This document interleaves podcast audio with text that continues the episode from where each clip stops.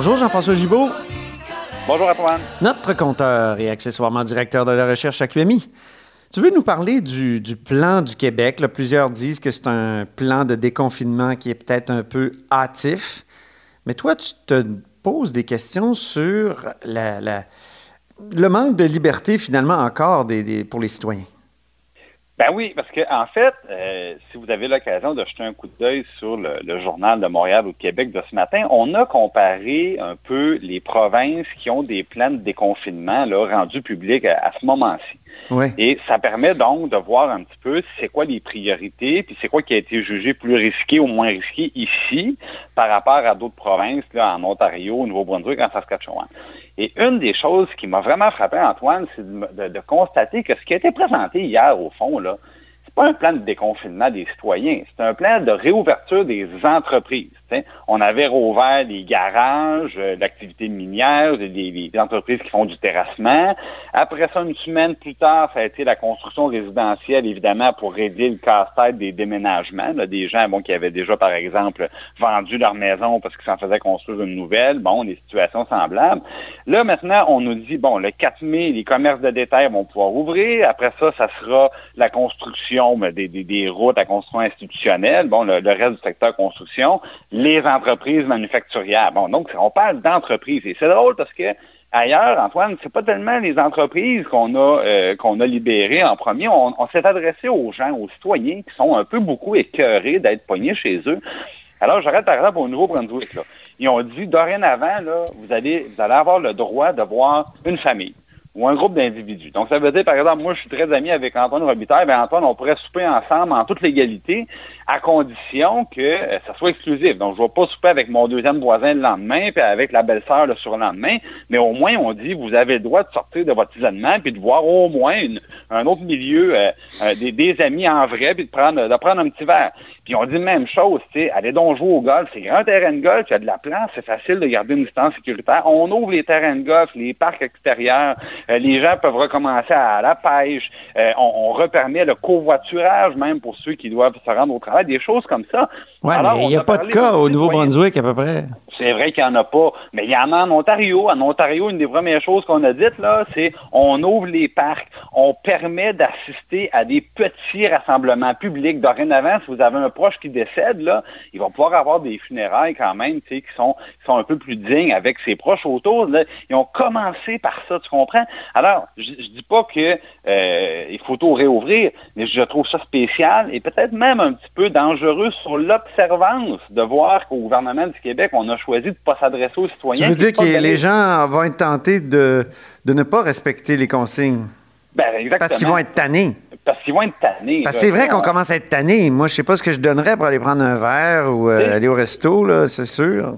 J'ai pas l'impression que c'est raisonnable encore aujourd'hui de dire, par exemple, si on parle d'une famille, là, mettons, euh, tu veux euh, visiter, tu as des enfants, des grands-enfants qui sont partis de la maison, ben là, au moment où on se parle, tes enfants n'ont pas le droit de venir prendre euh, une petite bouchée sur la terrasse avec toi, en gardant peut-être un deux mètres, là, ben, c'est parce que les citoyens, à un moment donné, si on leur permet pas ça de manière encadrée, limitée, en se fiant un peu à leur, à leur bon jugement, ben, les gens vont les prendre, ces libertés-là. Puis à partir du moment qu'on s'en donne des libertés, là, ben, on arrête tout.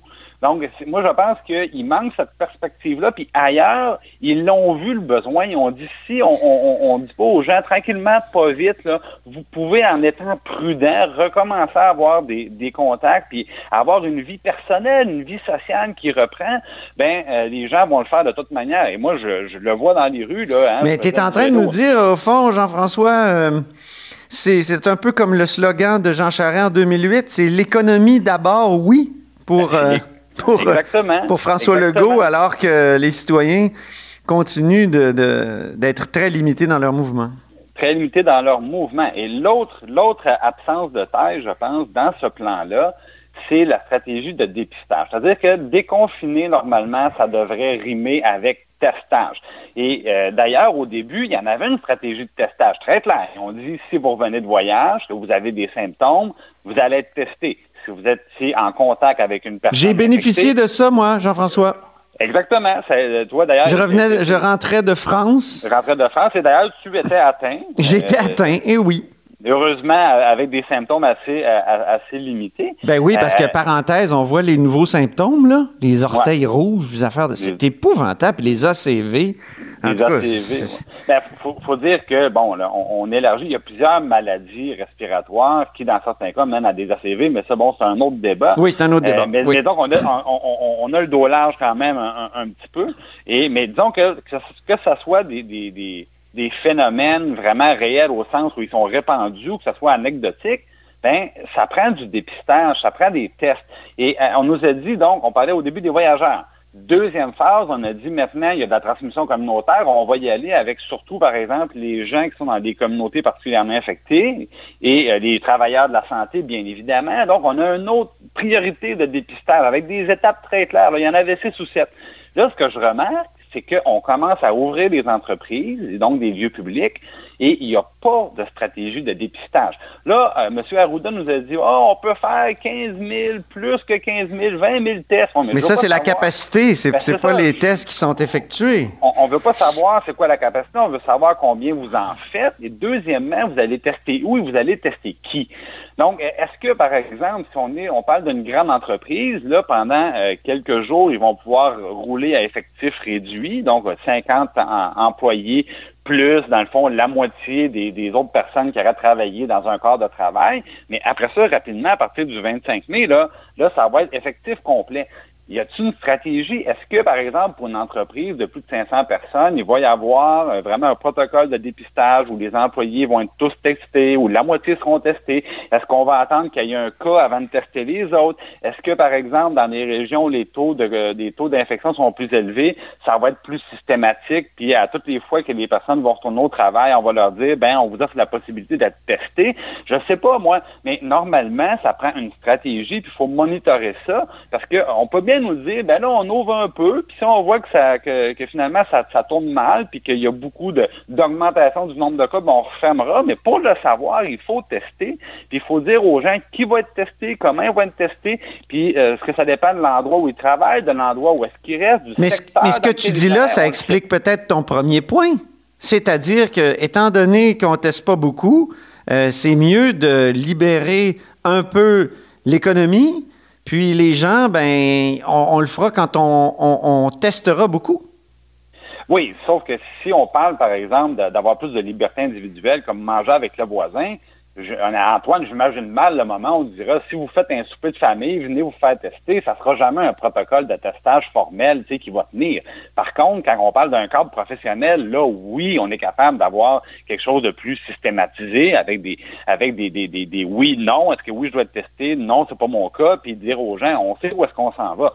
Mais pour ça, ça prend une stratégie, ça, ça prend au moins qu'on donne aux employeurs, pour aux employés, là, comment ça va fonctionner. Puis pour le moment, on n'est pas là. Moi, pense que si on a d'abord relâché les entreprises, si, bien évidemment, oui, il y a des impacts économiques. On veut de la croissance économique. Ben on ne veut pas avoir, la récession, euh, la, pire récession depuis les années 30. Là. Mais l'autre chose, c'est, je pense qu'il y avait beaucoup, par exemple, de concurrence déloyale. On le sait. Les grandes surfaces étaient ouvertes et vendaient des articles non essentiels parce qu'ils vendent de tout. Puis à côté, on avait un petit commerçant plus spécialisé. Lui, on disait, toi, tu restes fermé. Et ça, c'était intenable. Et ça, je pense qu'il y avait beaucoup de pression sur le gouvernement. On a voulu répondre à ça. Il y avait des entreprises saisonnières qui disent, ben nous, si on n'ouvre pas maintenant, c'est bien plate, notre année est finie. Et si notre année, est finie, ben, on va probablement fermer définitivement. Donc, c'est des choses comme ça, à un moment donné, comme le gouvernement a dit, OK, on est obligé de jeter du lait pour éviter les impacts économiques.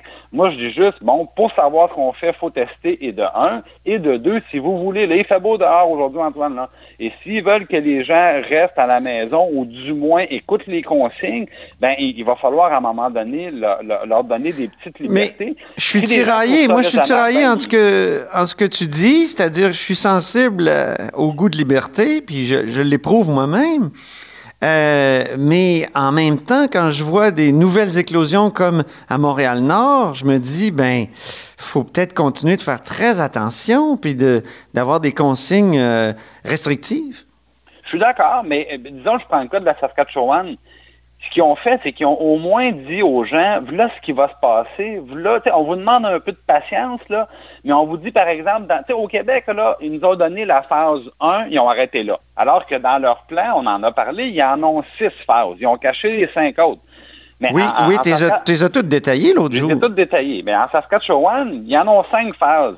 Mais il y a juste la première phase qui commence le 4 mai. Mais ils ont déjà dit aux gens, ben, on vous le dit, là, quand on sera rendu à la phase 3, là, vous allez avoir le droit d'être dans des lieux de 15 personnes ou moins. Au moins, c'est clair. Alors, c'est pas demain matin, mais au moins, on sait, OK, je dis, si je patiente un peu, là, je continue à être discipliné, puis je suis là avec mon iPad, puis je fais du FaceTime, puis je fais de la visio, mm. ben, je le sais au moins que euh, quand on sera dans au beau jour du mois de juillet, là, ça va être possible d'aller au camping. Ça va être possible pour l'anniversaire de mon meilleur ami là, de faire un petit quelque chose avec deux couples d'amis. Euh, c'est peut-être ça qui manque. on ne s'est pas adressé aux citoyens du tout, alors que euh, dans le passé, souvent, ça a été ça la force de la CAQ de, s'adresser aux citoyens, de dire aux on, va vous donner des, par exemple, on va mettre de l'argent dans votre poche plutôt que de créer des services mur à mur. Euh, ça a été la force de ce parti-là de s'adresser vraiment aux individus plutôt que de, par exemple, de monter des grands plans collectifs avec, ça, ça a été leur marque de commerce pendant des années. Là, je pense qu'ils ont comme, dans leur plan, ils ont répondu à une pression qui existait, mais ils ont peut-être oublié de parler au monde un petit peu, puis j'espère que ça viendra. Bien, le, je dirais l'appel est lancé, l'appel du compteur à plus de liberté. Merci beaucoup. Merci à toi. Merci, c'était Jean-François Gibault, évidemment. Notre compteur et accessoirement directeur de la recherche à QMI, qui fait un gros travail dans le journal, vraiment. Je vous invite à regarder ces doubles pages, là, presque à chaque jour, sur différents aspects de la pandémie. Vous êtes à l'écoute de là-haut sur la colline.